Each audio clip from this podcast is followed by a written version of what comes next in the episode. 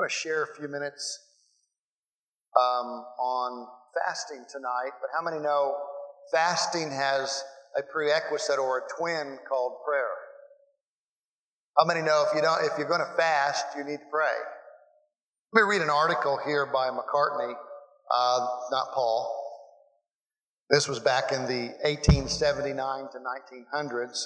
He said this What mighty word conquered God? What is the word that turns captivity captive? What is the word that unites far separated souls around one common mercy seat? What is the word that brings man's storm driven ship into the haven of a safety place? What is the word that turns back the shadow of death on the face of life's dial? What is the word that gives song in the night and that lifts the load of guilt and conscious smitten heart? What is the word that puts the sword in our hand when we face temptation?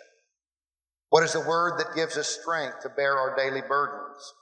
What is the word that fortifies the soul when it kneels before its cup in some Gethsemane and sore agony? What is the word that lifts us up when we have fallen? What is the word that brings angels down from heaven to minister to us when we have over, been overcome by the enemy? What is the word that makes us co workers with God in the kingdom of his kingdom? What is the word that recalls the wanderer from a far country? What is the word that is best, the best physician for both body and soul? What is the word in which, when we speak it, may set the captivity free? What is the word that companions the, that companions the soul in its hour of loneliness and that confronts it in the day of sorrow? That mighty and all powerful prevailing word is prayer. Prayer touches every realm in every society and every place of the world when we call upon Him to come. Amen. Matter of fact, the scripture says in James 5 6 that the effective, the effectual, fervent prayer of a righteous man availeth, availeth. Now you're going to find out that as a, as a minister of the gospel, I like participation. The less you participate, the longer I'll preach. I said that unless you participate, the longer I'll preach. Wait a minute, I say that again. The less you participate, the longer I'm going to preach. Well, I might have to just preach that one word all night long. Do I hear any participators in the house? Amen. There we go. Well, that'll cut you down to an hour and 45 minutes. Praise God. There's a story in California that really happened. There was a bar owner that decided to build a bar, and in building his bar, uh, it was close to a church, and the church hadn't noticed that the bar was being built. But when the bar began to expand, they began to notice. As they're building onto this bar, the pastor of the church said, We need to call a prayer time so that maybe God can shut this thing down and we won't have to deal with it. Well, the, the building kept getting built, and two days before the building opened, lightning struck the building and burned it to the ground. This is a true story. Now the, now the bar is burnt down and finds out that the people next door, the Baptist church, had been praying that God would do something to take the bar down. So when the bar owner found out about it, he decided to sue the church for having the effect on why his bar burnt down. The problem was is that when they went to court, the judge was sitting there looking at the complaints from both sides and said, "I'm going to have a real hard time determining the outcome of this suit." And he said, "This is the reason why." He said the bar owner now believes that the Baptist church had something to do with the bar burning down because they prayed. But the pastor of the church said we had nothing to do with the bar burning down. So the judge's problem was do the Baptists really believe in prayer? The bar owner did. He sued him. The pastor said we had nothing to do with it. And how many know prayer works? I can tell you story after story after story where God has shown up because of prayer. Amen? I believe prayer, when you think about it from a physical perspective, is as if laying railroad tracks for your destination. How many know if you're not praying, you're not laying tracks? I mean, know if you're not praying, you're just standing still. But if you're praying, you're making an avenue for God to bring the locomotive down the tracks to the destination. And how many know we need God, the locomotive, in our midst? So we have to pray. The problem is, is that sometimes there's obstacles, there's mountains, there's terrains, there's, there's wooded area, there's, uh, you know, cliffs, there's all sorts of stuff that have to be maneuvered around. And what fasting does is fasting connects you not only with your prayer that you're believing for, but fasting has a tendency of taking the debris or the circumstances and getting it out of the way. Come on, somebody. How many know there's some stuff that needs to move? There's some things that need to change. There's some things you've been praying for, and you're saying, God, how long is it going to take before we finally see the? How many know what I'm talking about? The change that needs to come with it. Amen. So I believe that if we are going to call 21 days of prayer and fasting, we need to pray and we need to fast. Amen. You know, if you define fasting from an Old Testament perspective, you will find that all fasting other than a Daniel fast was no food and water. Not a Western fast, not a, not a, nor, uh, uh, uh, uh a fast of Americans that say, well, we'll just turn off the TV set for an hour. And we won't watch the computer or play games for two hours. Anybody here? Real fasting is really setting yourself aside to God and consecrating whatever it takes to get a hold of Him. Amen? Now, I'm not saying that if you're a person that struggles in going without food, that you can't probably sacrifice some stuff that's really important to you. But make sure that it's important to you and you're willing to set it aside and give it to God. Amen? I think Christianity has been half hearted because we have given him what we want to give him instead of what he requires. And how many know God requires all of you? When his son died upon a cross, he gave it all so you could have it all. But once you got it all, it no longer is about you. It's about the kingdom of God and bringing his presence back into the house again. Amen.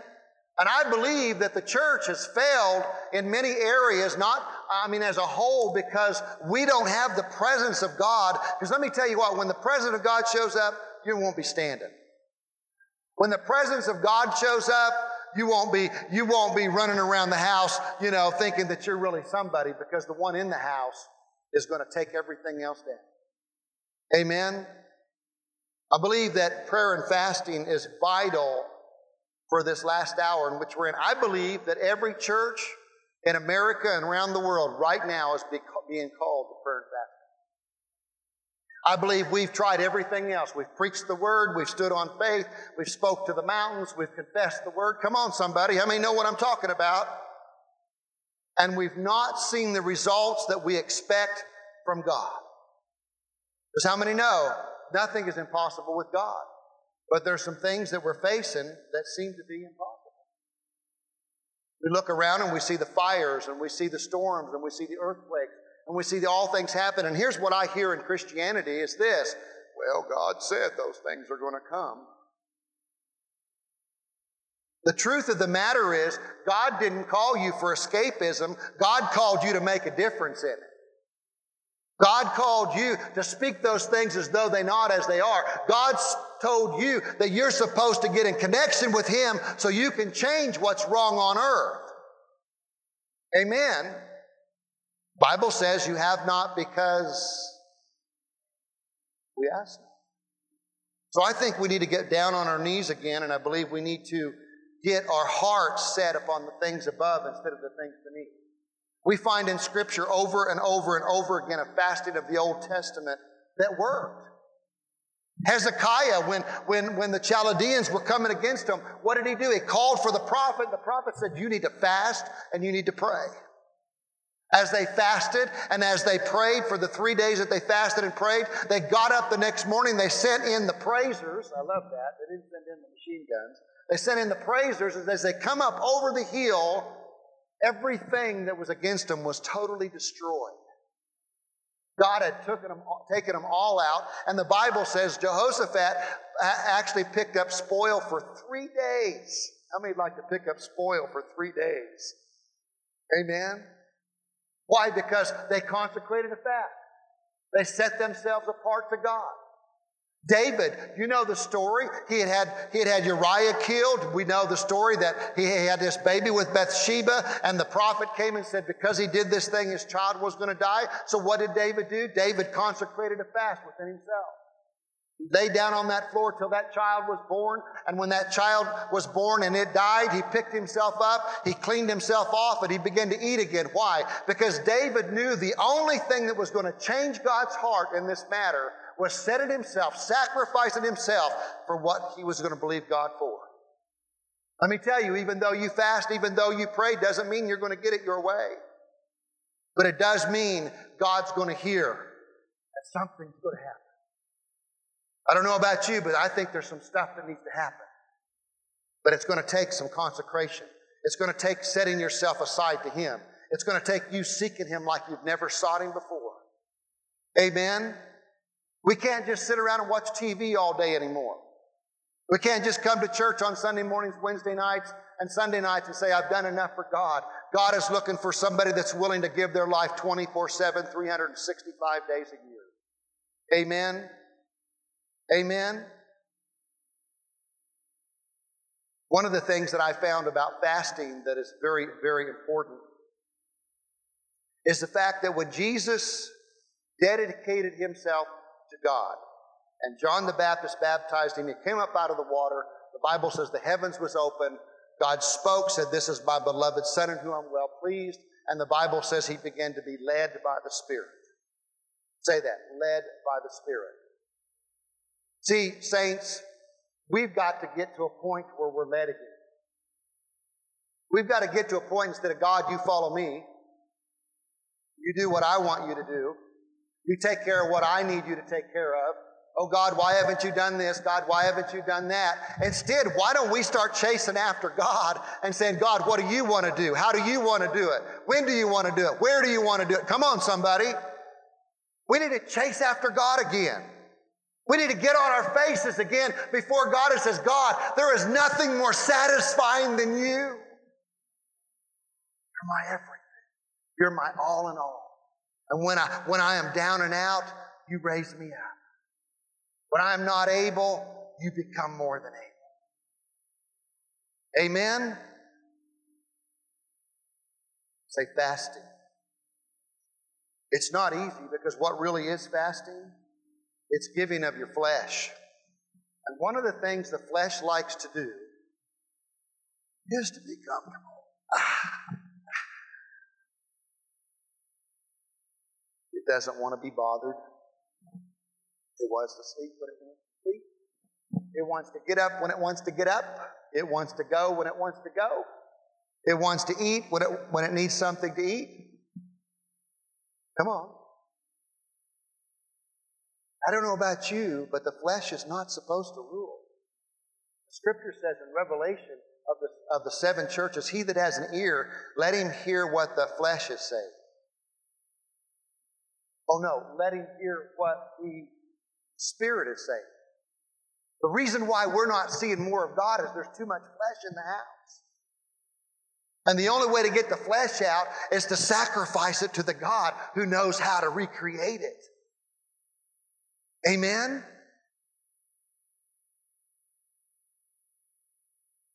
I think there's two kinds of people in ministry. There's Marthas and Marys. They're both important, don't get me wrong. How many know Martha was the one taking care of the business and Mary wanted to sit at the feet of Jesus? But the Bible says Jesus speaking when Martha came to Jesus and complained in Luke chapter 10, uh, or Luke chapter 38, 10 38. He said, Martha, you are worried and troubled about many things, but one thing that is needed. Mary has chosen that good part which will not be taken away from I mean, no, we have to have cooks and we have to have eaters. If you don't have eaters, there won't be cooks, right? But we need Marthas and Marys. But how many know Jesus said, But Mary has chosen the best thing? What have you chosen in your life? Have you chosen work? Have you chosen playing? Have you chosen money? Have you chosen your family? Have you chosen all these other things over Him? Because the number one thing that God wants you to choose is Him, and then He begins to take care of everything else. Amen? I believe every person here is called to prayer. Let me ask you here how many people would say they're called to have an heir? Just two of you. The rest of them are dead. How many here need air to breathe? I can tell you this you need prayer to live. You need prayer and communion with God, common union with God, intimacy with God. That is what's going to change your life. That is what's going to get you over the hump. That's what's going to get you past that deal. That's what's going to get you past that, that situation that you're in. There's nothing else in this world that can do that for you. Amen? Matthew chapter 17 and verse number 14. It's a great story that Jesus tells. Matthew chapter 17. We're going to look at 14 and following. It says, and now remember this this is a story where Jesus had gone up and had a transfiguration, and the disciples are still down at the bottom of the mountain. And there's still issues at the bottom of the mountain. Can I tell you there's issues at the bottom of the mountain? I mean, when you're up on the mountain, there's transfigurations. But down in the, in the, in the valley, there's something going on and let me read the story. It says, And when they had come to the multitude, a man came to him, kneeling down. Jesus had come off the mountain and said to him, saying, Lord, have mercy on my son, for he is an epileptic and suffers severely, for he often falls into the fire and often into the water. So I brought him to the disciples, but they could not cure him. And Jesus answered and said, O faithless and perverse generation, how long shall I be with you? Think about that. How long shall I be with you? The second question was this How long shall I bear with you? How long shall I be with you? And how long shall I bear with you? I'll show you what that means in a minute. And he goes on and says, Bring him here to me. And Jesus rebuked the demon, and it came out of him, and the child was cured from that very hour. Then the disciples came to Jesus privately and said, Why could we not cast it out? And Jesus said, Because of your unbelief. For assuredly I say to you, if you have the faith of a mustard seed, you will say to this mountain, Move from here to there, and it will move. And nothing will be impossible for you. However, this kind does not come out without prayer and fasting. How many here would say tonight they have one of these this kinds? Come on, one of those things that's hard to move. One of those things that seems to be so difficult, you prayed about it, you know, you've sought God about it, but that thing is, come on, how many got that, this kind? See, Jesus isn't talking about, well, we need to build ourselves up in power so we can cast out demons. Luke chapter 10 tells me that He's given me all power and all authority.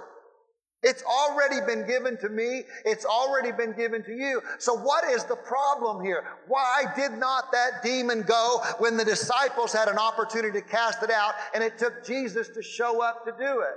Jesus said, it's because of your doubt and unbelief. Not because you don't have authority, not because you don't have power. It's because you have doubt and you have unbelief. How many know we need to deal with our doubt and unbelief?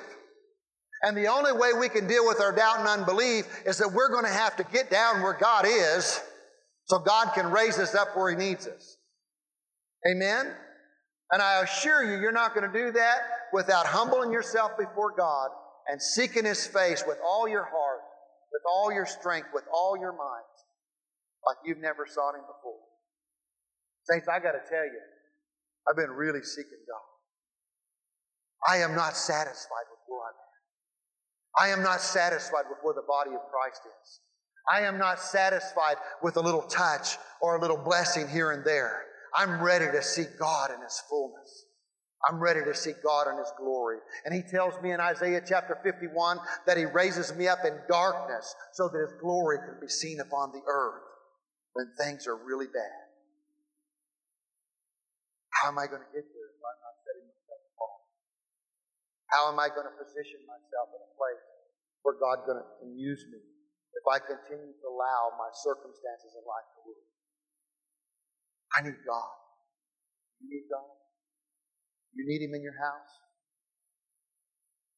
Amen. We realize that this kind does not come out except, there's the condition, except you pray I believe we're in the season of prayer and fasting. We have got to set ourselves apart to God. Amen? Amen? Fasting means self denial. It means to say flesh, no. We did this, we did this skit in a clown ministry, believe that or not. We had a clown ministry for a few years when we first got into ministry. And we traveled all over the place and dressed up like clowns and did all sorts of skits. But we had this, we had this uh, skit called Flesh. And Flesh was really this, we used a human clown. We put him on a leash and we kept saying, hey, Flesh, we need to go to church. And flesh would roll over on its back. No, I don't want to. I said, come on, flesh, you're going, you're going to church. And flesh goes, no, I want some food. So we go into the kitchen and we look in the refrigerator and we open it up and we're looking around and we grab something no, we don't want that. And we go through all this stuff and it's like, finally we find some food and eat it. So then the next week goes and say, hey, flesh, let's, let's go to Bible study. And flesh is like, no, I don't want to. Anybody know what I'm talking about? And said, flesh is going, no, I want to sit and I want to watch TV. I deserve this. So flesh kind of goes to the station special channel. You know. See, if you let your flesh rule, it'll go off in so many different areas that you shouldn't even be. Amen. Finally, flesh. We decided to drag him to church. He didn't want to go, so he rolls over and dies. Laying on the floor dead. We've got to go revive flesh. Of course, we try to do mouth to mouth, but that just didn't seem right. So we kind of pumped on him a little bit, and finally it came to, and he realized, wait a minute, it's life or death. I think it's time we go to church. I think it's time we pray. I think it's time we get into the presence of God.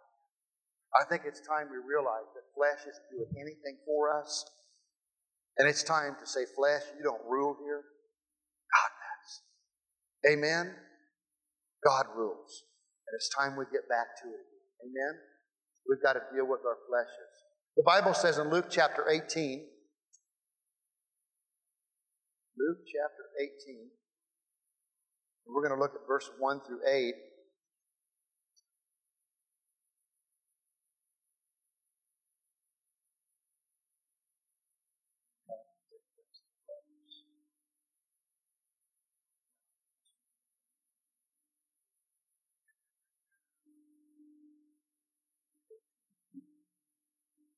Well, I'll tell you the story. the Bible says that John and his disciples, John and those followers, and the Pharisees came to Jesus and said, Jesus, why do we pray and fast, and the Pharisees pray and fast, but your disciples don't fast? That's a pretty good question. And Jesus responded back to John and his disciples Pharisees the book. Why the bridegroom is here, they don't need to but when he's gone, they will fast. What is he saying? He's saying this, saints. While Jesus was on the earth, in the earthly, fleshly ministry, anything you needed when Jesus was around was taken care of. But when he died upon that cross and he ascended back to heaven, he poured out his spirit so that we could have connection with Him. Why is it do we need to fast now, now that He's gone?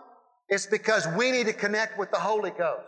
We need to connect with the Spirit of God. We to connect where He is now. See, saints, we can't do this in the flesh no more. His flesh is gone. Hallelujah. He died so that we could put our flesh under, so that we could rise up in the things of the Spirit, so that we can experience God. But how are we going to experience God when He's gone and we won't set ourselves apart in fasting and praying to find Him again? Oh, I'm saved. I'm okay. I mean, you know how many Christians I speak to almost every day. I said, Where do you go to church at? Oh, I don't go to church anymore. I don't need church. I'm busy. Flesh. I don't need one another. Flesh. I'm the church. Flesh. The bridegroom has gone. He's died. He's risen to heaven. And he says, When I leave, you will need to fast. I mean, I'd hate to raise, ask you to raise your hands how many here really fast. I could ask how many have fasted, but how many live a fasted life? How many really want that spirit connection because, see, it's no longer flesh, it's spirit. And the Bible says those who are led by the Spirit are sons and daughters of God. I don't know too many Christians today that are led by the Spirit. I unfortunately am working for a person that I have a lot of respect for until day before yesterday. And it was just amazing how zealous he is for the things of God. But then how he all of a sudden began to use slang language that was ungodly. My spirit was so appalled. It's like for months I've been hearing this kid and how excited he is and how much he loves the Lord. But then when he starts dealing with issues, the language that comes out of his mouth is because he's not spending time with you. You wouldn't even say those things. I'm talking about things that I don't even like. Because he's not set himself apart to God. Jesus is saying, when my physical presence is gone, you're going to need fast. You're going to need to seek me like you've never sought me before. We've got some sheets here that I'll hand out to you. It's 10 types of fast in the Bible. There are fasts, there are three day fasts. We speak of Esther. The purpose is to seek God in times of crisis and trouble. There's a Daniel fast, which is what we're on right now, 21 day fast. The purpose is to understand vision, get focus, clarity, and strategy for our lives. There's a one day fast in Leviticus and Jeremiah which is a self examination and consecration fast. There's uh, uh, Judges 20 talks about fasting until evening. You go from evening to evening on a fast, and it has a purpose. There's healing fast, there's 40 day fast, there's single person fast, there's fast for journeys, and there's even national revival fast where whole cities, how many know? Nineveh, come on, was going to be destroyed. But when they heard how serious God was, they realized they had to get serious. I don't know how serious you are, and I don't know how much of God you really want, but I can honestly tell you right now for some of those things that you're facing to change, it's going to take true consecration for God. It's going to take you setting some time aside in prayer and fasting to get this kind out of way. Amen. Amen.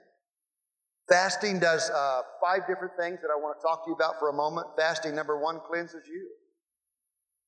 The very first thing that happened when Jesus was led by the Spirit into the 40 days that he fasted, he dealt with the lust of the eyes, the lust of the flesh, and the pride of life. Let me tell you, the Bible tells me, I believe it is in Psalms 25, who can enter into the holy place of God? He said, those with a pure heart and clean hands.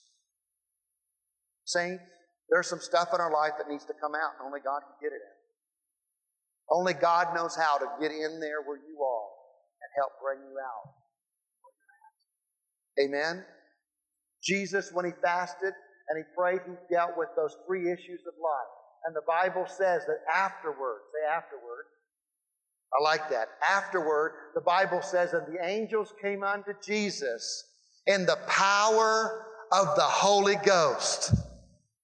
I don't know about you, but I want to walk in the power of the Holy Spirit. I want to see the captives free. I want to see blind eyes open. I want to see the deaf hear. I want to see the homosexual get free. Come on, somebody. I want to see the alcoholic free. I want to see those with memory issues restored. Come on, somebody. I want to see marriages free. I want to see children serving the Lord because they consecrated a fast for their child and said, God, I'm not letting go until you touch them. You know, we want God on a popsicle stick where we go, oh, that's really good. Hopefully, that's really good. And we get nothing for it other than the flavor that you got for the moment. And God wants you to dig down into the trenches and grab a hold of Him so He can give you a flavor for life. For life. For life. Amen. Second thing that we find in fasting, Mark 11, 25 says, in praying, if you have anything against anyone, forgive them and you will be forgiven. Fasting will deal with your oughts and your unforgiveness. You know, there are so many things of the lust of the eyes, lust of the flesh, and the pride of life that we can't even enter into the presence of God. And then we start having problems because we carry unforgiveness, we carry hurt feelings. You know, we've got a problem with this person or that person. How many know God wants you to deal with that? When you fast, God begins to first of all deal with you because the Bible says judgment starts in the house of God. Man, I'll tell you what, since I started praying and fasting again, Man, I've been convicted of some of the commercials I've been watching. You know, Romans 12 tells us not to be conformed to this world, but transformed by the renewing of our mind. We're not supposed to go along with the world. Can you imagine you're going along with the world and somebody comes into your presence, you're watching this stuff, laughing with it, and they're going, and they call them I don't know about you, but there's life and death being set before us every day. And the Bible tells us to choose life. Saints, I pray by the power of this word and the Holy Ghost, you get so convicted tonight that you will go home and your life changes. I don't want to have another sermon. I don't want another service. I don't want another hour sitting in the presence of other fellow believers going, Hi, good to see you, James. I'm ready to have an experience with God. I'm ready to see souls changed and lives mended and hearts restored in the kingdom of God. I'm ready to see God show up. Now, these, these five points that we've been praying for, we're going to have to have God in this to get through it. Amen? Third thing that you've got to understand is, is that you cannot be ignorant any longer. Well, I just didn't know. Yes, you do. Well, I'm confused. Get out of it. Get into prayer and find out what God says. See, when you pray and fast, the Bible says, I forget the scripture in the Old Testament, it says, but when you pray and fast, you mourn. Prayer and fasting, especially fasting, is something that's pricking your heart saying, This ain't it's not just, hey, let's have a 21 day fast. 45 minutes to an hour of praise and worship. I'll get to see my brother Brandon and his wife, and I'll get to see you, and this will just be great. No. We're coming because something's touching our hearts. We're saying, God, we need finances for this church. God, we need reformation. God, we need your anointing because we're desperate for it. We're not coming just to sit we're coming to engage with God.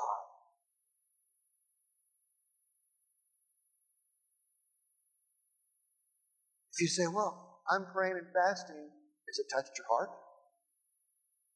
Is that if it hasn't touched your heart, you're not praying and fasting. Oh, you could be sacrificing anything you want, and you could be quoting the scriptures, but do you think God's going to hear that? God's going to hear it when it touches you. Because when it touches you, now when your cry goes out, it touches you. Old Testament, every time they cried out to God And God heard their cry.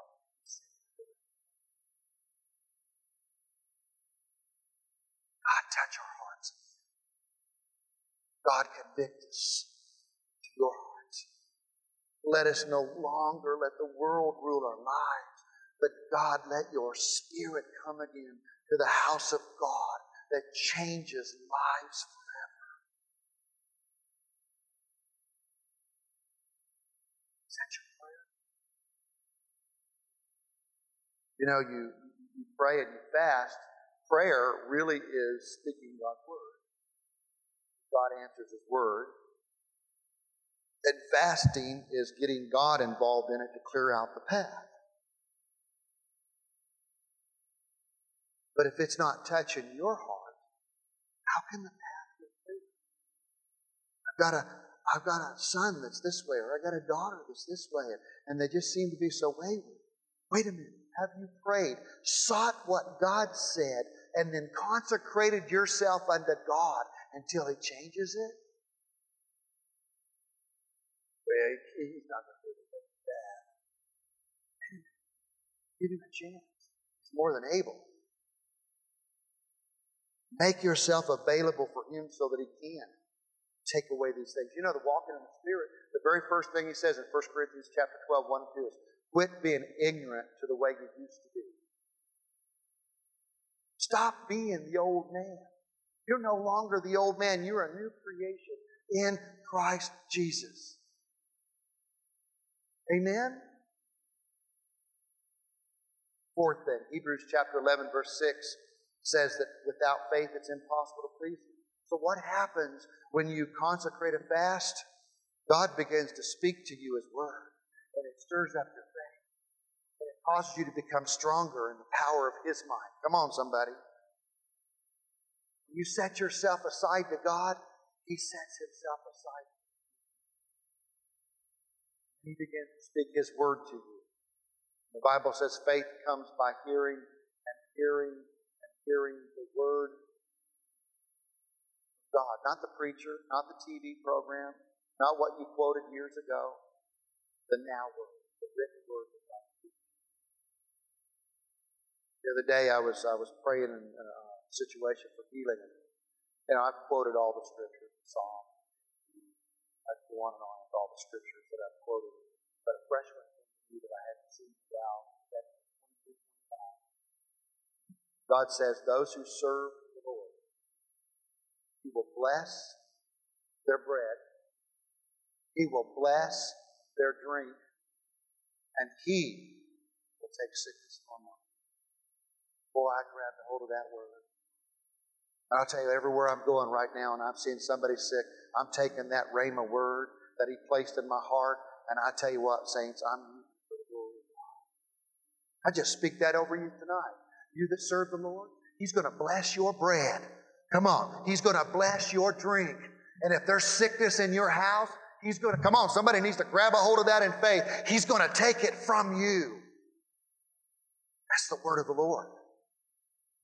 When you're consecrated before God in prayer and fasting, God will speak things, mysteries that you've never heard before. He'll give you a rhema word that will change everything. Amen? And the last thing I want to say about fasting, get ready for this. Galatians chapter 5, verses 16 and 17 talks about how there's going to be a warfare. Anybody know what I'm talking about when you pray and when you fast? There's always a warfare that comes between the spirit and the flesh. And they're opposing each other. They're not for each other at all. Amen? And we've got to understand, Hebrews says in chapter 10, he says, once you get illuminated, once you get this revelation of the things of God, get ready for some struggle. Wait a minute, I don't want to fast because I don't want to struggle. Wait a minute. How much of God do you want? How much are you willing to let God in on? How much are you willing to say, God, take out these things in my flesh? Take out this pride. Take out these hurt feelings I have towards other people. God, cleanse me. Make me holy before you so that I can enter into your presence and hear what you have to say about what's going on in my life. My flesh is over here going, no! but my spirit's over here going, yes. Yes to you. Yes to your will. Yes to your way. Oh, I know it's going to cost me, God. I know that, that that thing that I've been holding on to, Lord God, likes me, but you know, God, I'm sorry, but I, I can't like it anymore. I can't, I can't do that anymore. I, I can't live that way anymore because God, I got to have more of you. Is this helping anybody tonight? We're being called as a church back to prayer and fasting and seeking the heart of God. Hebrew goes on and says that once you've been illuminated, once you begin to struggle, he goes on to says there just before the faith chapter, says, hold on, don't draw back, as some have. Stay at it. Stay at it. If you call yourself to a one day fast, one hour fast, stay at it. Two day fast, stay at it. Yes, it's going to be a battle. Yes, you're going to deal with some stuff. stay at it. Don't stop. Are you hearing me tonight? Don't draw back because the scripture says he has no pleasure. I don't know about you, but I want to please the Lord. I don't want to hear him say, I have no pleasure. When the Spirit of God, remember we're talking about the bridegroom left, he said, You're going to have to fast because you're going to have to get into the Spirit. Acts chapter 2, when the Holy Spirit came, fell upon the 120, healed them, they went out, and thousands were added to the church as a result of not their flesh, but of the Spirit. But let's look at a prerequisite to the Spirit falling. Go back to Joel chapter 2, and let's read what happened prior to that, because there was a prerequisite to Acts chapter 2. We're going to go back to Joel chapter 2. And we're going to look at verses 12 and following. He said, Now therefore, says the Lord. Says who? Turn to me with all your heart, with fasting, with weeping, with mourning. So rend your heart and not your garments. Return to the Lord your God, for he is gracious and merciful, slow to anger and of great kindness, and he relents from doing harm. Who knows if he will turn and relent and leave a blessing behind him, a grain offering, a drink offering for the Lord your God. Blow the trumpet in Zion, consecrate a fast, call a sacred assembly, gather the people, sanctify the congregation, assemble the elders, gather the children and the nursing babes. Let the bridegroom go out from his chamber and the bride from her dressing room. Let the priest who minister to the Lord weep before the porch of the altar and let them say, Spare your people, O Lord, and do not give your heritage a reproach that the nations should rule over them. Why should they say amongst the people, Where is their God? I go to churches and I hear people say stuff all the time, Where is God? The Spirit's been poured out. We've been empowered with the Holy Ghost. Where is He? They left, left sight of what it came from people consecrating themselves through prayer and fasting that kept them connected right with God so that God could connect and work through them. See, these one hour prayer services from 6 to 7, we're serious. We believe God's able. Is that right? He's able. He will do it. Amen? Daniel had a vision, but it took 21 days to get it. Daniel's vision was a glorious man appeared. And Daniel began to see the end time unfold. We're in the end times, and how many know we need to see it? We need to understand it. We're not going to understand it with escapism. I'll just hold on till he comes. No. We're not going to escape it we're going to have to face it. What do you do when devastation hits your city, hits your home, hits your land. Well, how do you respond to it? Well, I'm so sorry they went through that. Wait a minute. It should do something in our heart that this is not right. There's brothers and sisters in the Lord that are being affected by this. There's families that are being destroyed by this. It should cause us to get on our faces and seek God while He Amen. We're talking about a Christian lifestyle, a Christian walk in the power and the presence of the Holy Spirit. Daniel helps us to understand fasting and prayer does first thing it does is it brings you intimate with God. Sets you aside. The second thing that happens is, is that when you're set aside, God reveals himself. I love that. Don't you want God to reveal himself to you? And then the third thing that happens he begins to reveal his mysteries in your behalf. Anybody need to hear from God? Because it isn't all about you. Your relationship with God is to die to self and live for Him so that others can find Him. Christianity has been all about themselves. I go to church, I got a nice little building, it's very comfortable, it's not too loud, it's not too long, you know, it's not a long winded preacher like David, and, you know, hey, it'll, it'll be fine. I tell people all the time this why do you go to church? I go to church to have an encounter with God, have an encounter with one another. And what I have, I It's ain't about me.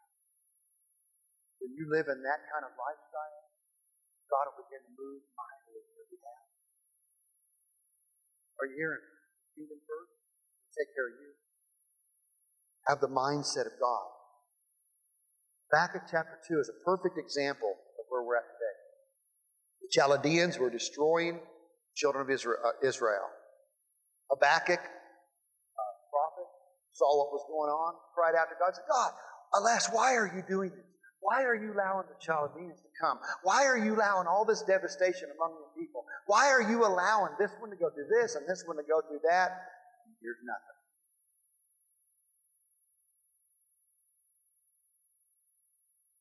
decided must be something from him. If he's not hearing anything from God, it's because he's not positioned himself in a place to hear. So, what did he do? Chapter 2 of Habakkuk, he said, I'm going to stand on my rampart. I'm going to take my place. I'm going to watch and see what God shall say. So when I am correct, what does Habakkuk say? Habakkuk saying, maybe I don't see this thing right. Maybe there's some stuff in my life that I'm expecting God to do, and God's not going to do it that way. So now I need to get a vision of what He is going to do so that I can be involved. Because it's going to be different, saints, than you think. Amen? It isn't going to be the way you wrote it, it's going to be the way He wrote it. I mean, Mike you understand what I'm talking about. Man, he's got a house for sale. We're believing the buyer's going to come. The buyer comes, then they back out, and then all this other stuff. It's different than what we thought. I mean, same thing with you. You know, you get a bill, and then you don't have a bill, and then you got another bill, and you don't know what you're going to do with the bill. I mean, stuff happens every day of our lives, and we need to have God involved in it so that we can see it His way. You're going to sell a house? You're not going to sell a house. You're going to have a renter that's going to buy a house. Who knows? God knows. But you've got to get in relationship with Him so that you can walk along beside Him. Find out what He wants to do. Amen? So Habakkuk stands on his rampart, says, Watch and see what God shall say. You have it up there? Watch and see what He shall say to me and what I will answer when I am corrected. Go to the next verse. Then the Lord answered me and said, Write the vision, make it plain on tablets, that he may run who reads it. How can you give something to someone else if you don't understand it yourself? Prayer and fasting will help you understand it. Prayer and fasting will get you into a place where God can show himself mightily again. Amen. Second Chronicles 7.14. Now we will close on this. Is this blessing anybody? I'm encouraging you to get into the place where God is so that God can start doing what He needs to do with you. I want to go back up um, Second Chronicles. Go to verse 12. Let's look at it. The Lord appeared to Solomon by night. Now, think about this for a moment. Solomon is really having a pretty good time. Solomon has all the riches, everything is going well for him, the blessings of God are overtaking him. But while he's sleeping one night, God shows up and said to him, I have heard your prayer and have chosen this place for myself as a house of sacrifice. He said, I've heard your prayer and your supplications and your effective prayers that you keep giving to me. Now I'm going to choose this place. Come on, somebody. God's going to choose a place if you'll set yourself aside. If you'll make a place for God, He'll make a place for you. Go on to the next verse. Got this at night. Everything's going well. He gets this, he gets this thing from God. He says, When I shut up the heavens and there is no rain, or command the locusts to devour the land, or send pestilences among my people, go on. So when all these things occur, when the fires happen and the floods happen and the earthquakes happen and all these end time stuff that we're seeing happens, he says, You've got to get into your place. So I'm going to help you through this. Because if my people who are called by my name will humble themselves and pray and seek my face, and this is the part we leave out, and turn from their wicked ways, fasting will deal with your wickedness. Hmm. Then I will hear from heaven. He didn't say you might. I will hear from heaven and will forgive their sins and heal their land. Go to the next verse. Now my eyes will be open and my ears attentive to prayer made in this place. Because you made a place for God and you allowed Him to come in and you sacrificed His ways of doing, He now says, I hear and I will see and I will open my ears and my, I will be attentive to prayers made in this place. Look at the next verse. For now, I have chosen and sanctified this house that my name may be there forever. And my eyes and my heart will be there perpetually. God says, when you make this your place,